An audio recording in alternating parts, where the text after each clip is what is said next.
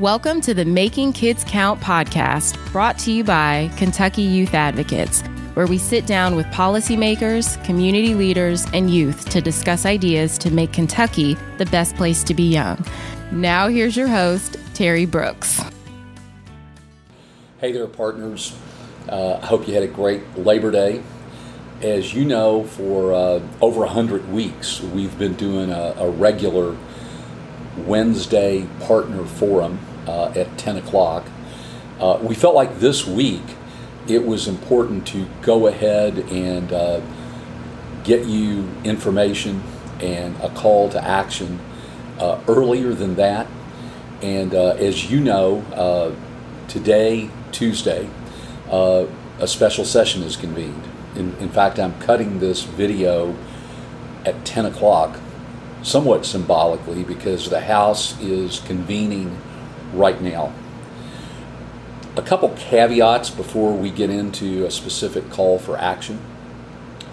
First of all, anyone who tells you that they know the flow of this special session, how many days it's going to be, how long it's going to be, what areas uh, comprehensively are going to be covered, well, they're just whistling in the dark. Uh, I don't even think that legislative leaders and the governor totally know the flow of the session. So it is important that you stay tuned, that you pay attention as movement in Frankfort develops. That's number one. Number two, I need to say that a lot of our thinking as we approach this special session hinges on feasibility. How do we take what is a very polarizing, very ideological issue vis a vis the pandemic and construct viable policy solutions to protect and support Kentucky's kids? An overarching theme that you're going to hear us talk about is the need for local autonomy and local control mixed with some standard of quality assurance. You, you get the dilemma, right? We know that there are best practices out there, whether that uh, involves who should wear a mask and when you should wear a mask, uh, who should get vaccinated, when they should get vaccinated. Uh, there's, there's good evidence as to what works and what doesn't work. Uh, don't believe the propaganda that would tell you that nobody really knows uh, what does work and what doesn't work. By the same token, we understand the need for local autonomy and control. We know that what is relevant in one community may not be viable in another community. We know that conditions in terms of this phase of the pandemic are going to vary that, that one county has this level of COVID, while another county has a very different scene. So we want to give local communities, local schools, local county judge executives, we want to give them a lot of autonomy, but we also want to make sure that there is a standard that is based on facts. So you're going to hear us talk, for instance, about a, a rubric around masking. Our premise on that is that uh, a county that is deeply in the red should ascribe to different standards than a county that is yellow or green.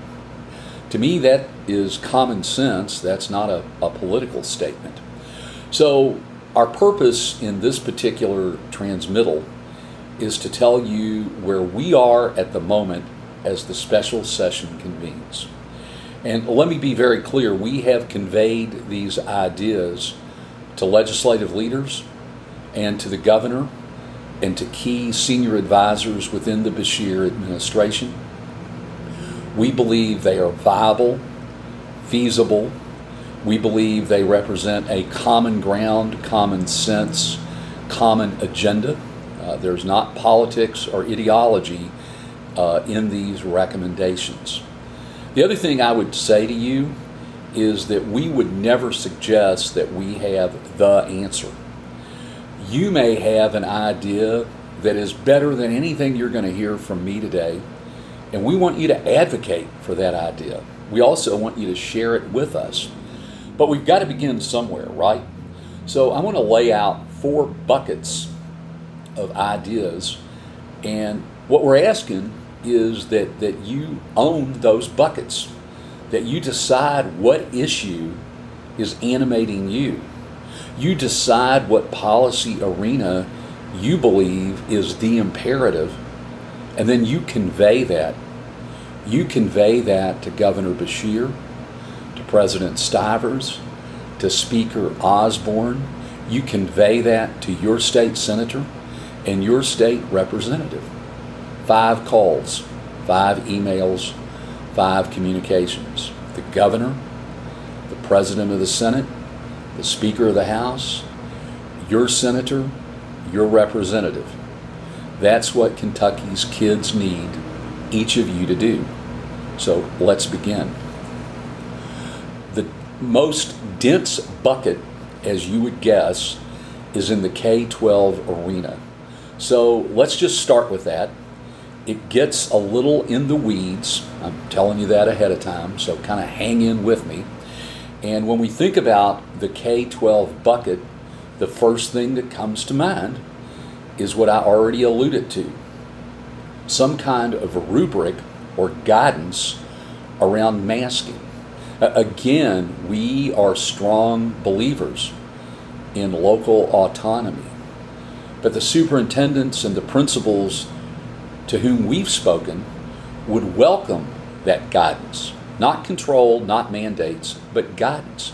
I mean, common sense, again, would suggest that conditions for masking in a school district that is in a red county, especially for those younger kids who cannot be vaccinated, that should look very, very different than in a school that might be in a green zone county and we're talking about 12 to 18 year olds who could be vaccinated. So, so think about that. Think about a, a high school in a, in a green county with a high vaccination rate among those students and compare that to an elementary school where kids cannot be vaccinated in a red county. Again, those situations, those environments need to look differently. Superintendents need to be able to make that decision but superintendents should expect guidance, counsel, and good advice from our legislators and the administration. So, a rubric around masking is a number one priority for the General Assembly. The second arena that, that we feel like is so important is to incentivize best practices. One of the practices in south central Kentucky that is gaining traction is called test and stay, which is that if there is a positive test uh, found in a classroom, the kids in that classroom are tested, and if they test negative, they get to stay in school. Obviously, if they test positive, uh, they have to quarantine. Uh, right now, uh, one of my granddaughters a fifth grader, is, is not at school today.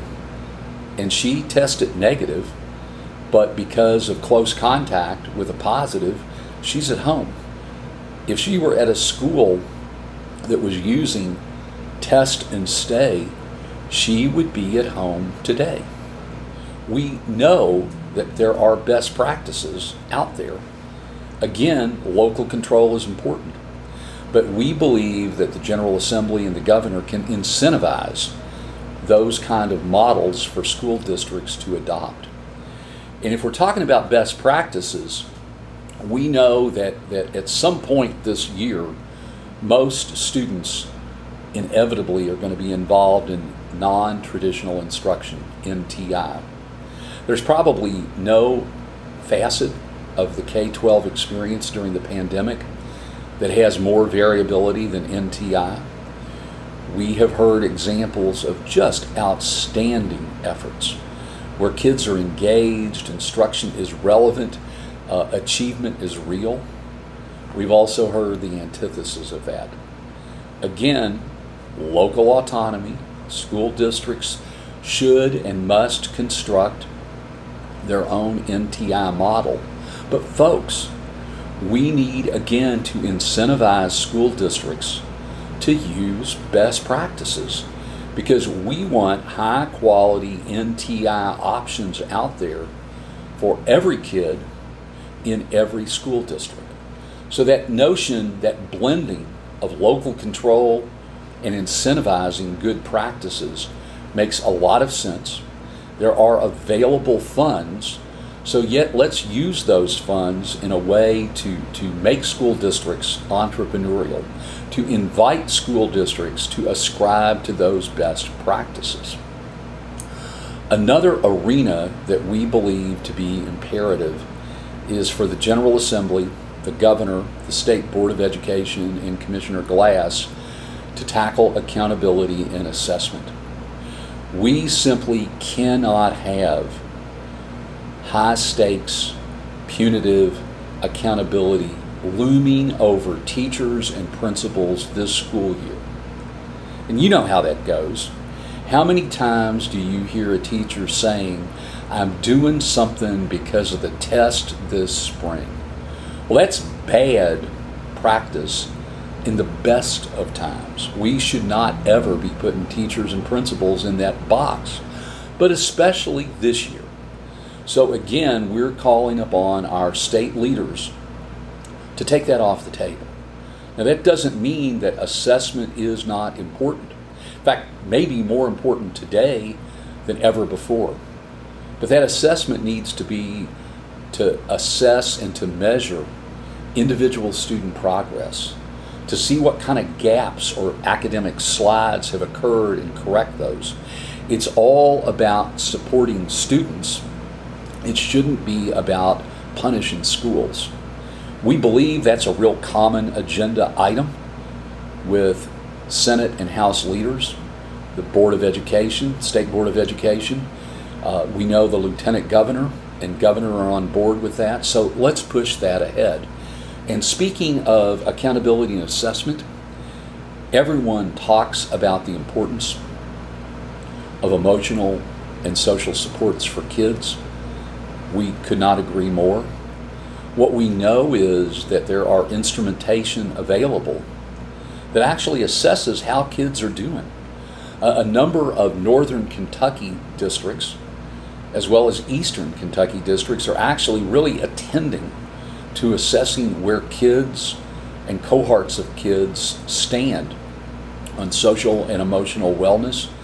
Again, local control, but we want to incentivize those kind of supports we want to make sure that districts have the tools to accurately assess how this individual kid and how that group of kids are doing at this phase in the pandemic, at this phase in the school year.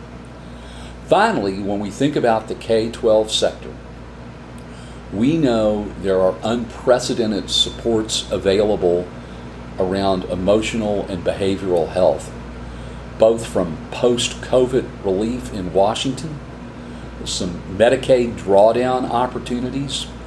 Again, this is not about mandates. This is about making sure that we promote best practices, that we incentivize schools to take advantage of opportunities that are on the table. So I, I warned you, the, the K 12 bucket is the most extensive uh, it's the deepest, it's probably the most in the weeds. But we want you to dig into that. We, we want you to think about your local school, your local school system. Talk to the principal, talk to teachers, talk to the superintendent, talk to your board members, see where their heads and hearts are, and then respond to that by communicating with those folks we mentioned at the beginning of this broadcast. So let's leave the K 12 sector for a moment Let's look at three other sectors. I promise they're much more focused. Criminal justice. I mean, what's that have to do with kids? Well, what it has to do with kids is that over 100,000 kids in Kentucky have a mom or dad locked up. And we know that, that one of the most negative results of this pandemic has been lack of connection between those little boys and girls and their moms and dads. We believe that it is so important to put resources to think about best practices when it comes to kids and parents staying connected. That's a tough proposition in normal times. It's become a daggone crisis during the pandemic. Again, we know there are local practices that are overcoming that barrier. And we do not want those local practices to be isolated or random. So, in the area of criminal justice, if, if that's an arena that, that grabs you, what we would ask you to do is send the message that in the midst of a lot of headlining issues, an issue that has not gotten talked about nearly enough is how do we maintain contact with those more than 100,000 kids and their parents who are locked up? There are ways to do it, and we need to do it for every kid. Another arena that needs your attention is in child welfare. That really comes in two facets. And again, let me stress that Secretary Friedlander, DCBS Commissioner Marta Miranda Straub, and legislative leaders are very much, very much on the same page. We know that for kids in care, we have to think hard about practices and resources around foster youth, kinship families, and residential care facilities. Uh, we want you to encourage those legislators and the Beshear administration to frankly continue doing what they're doing making exceptions, trying to come up with promising practices, making sure that whether that's a foster family or a kinship family, they receive targeted COVID based supports during this time. The other area around child welfare that scares me to death is around maltreatment. We know that detecting and reporting abuse and neglect is especially challenging during COVID times with more isolation, potential for shutdowns. We know that the results during the last year and a half uh, have not been good in terms of reliability, in terms of protecting kids.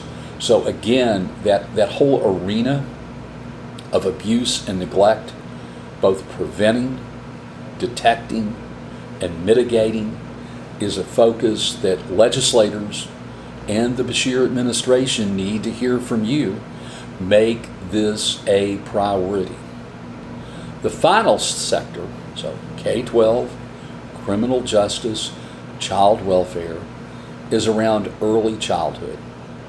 There are a number of areas and facets that, that we could talk about, but I want to single out child care and, and we know, we have all learned during this pandemic that child care plays a vital role in the well being of individual kids.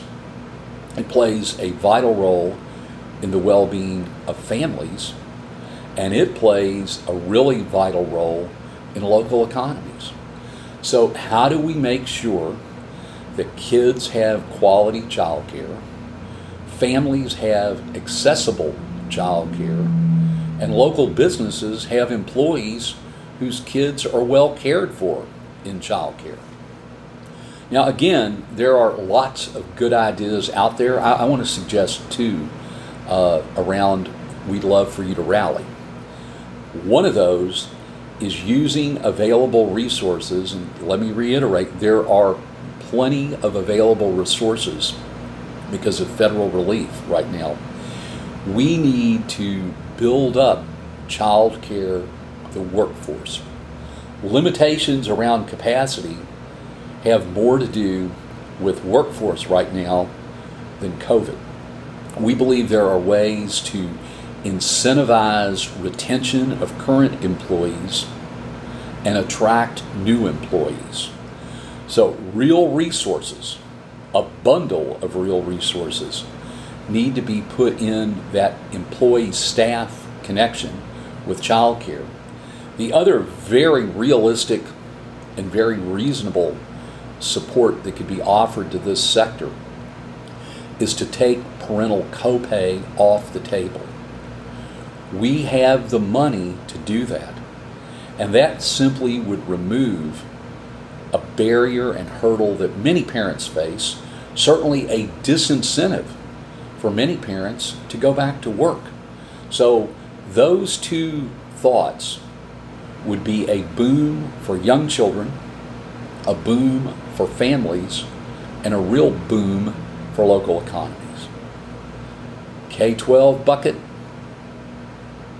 criminal justice bucket, the child welfare bucket, the early childhood slash child care bucket. I mean, maybe you want to take all four of those on, and that's great. Or maybe because of your professional affiliation or personal experience, you're drawn to one or two of those buckets. Again, that's great. But what I would stress to you is that Kentucky's kids need you to act. And this is not one of those regular General Assembly sessions where you have weeks, yea, verily, months to act. You have hours to act. So when you see this, embrace it. You certainly can go to our website to learn more about the issues at play, to see our formal statements with a little more in depth information about each of these ideas, and then act. Again, Kentucky's kids need you to interact with five folks the governor, President Stivers, Speaker Osborne, your state senator, your state representative. Kentucky's kids are counting on this special session to make a difference for them, and that means they're counting on you.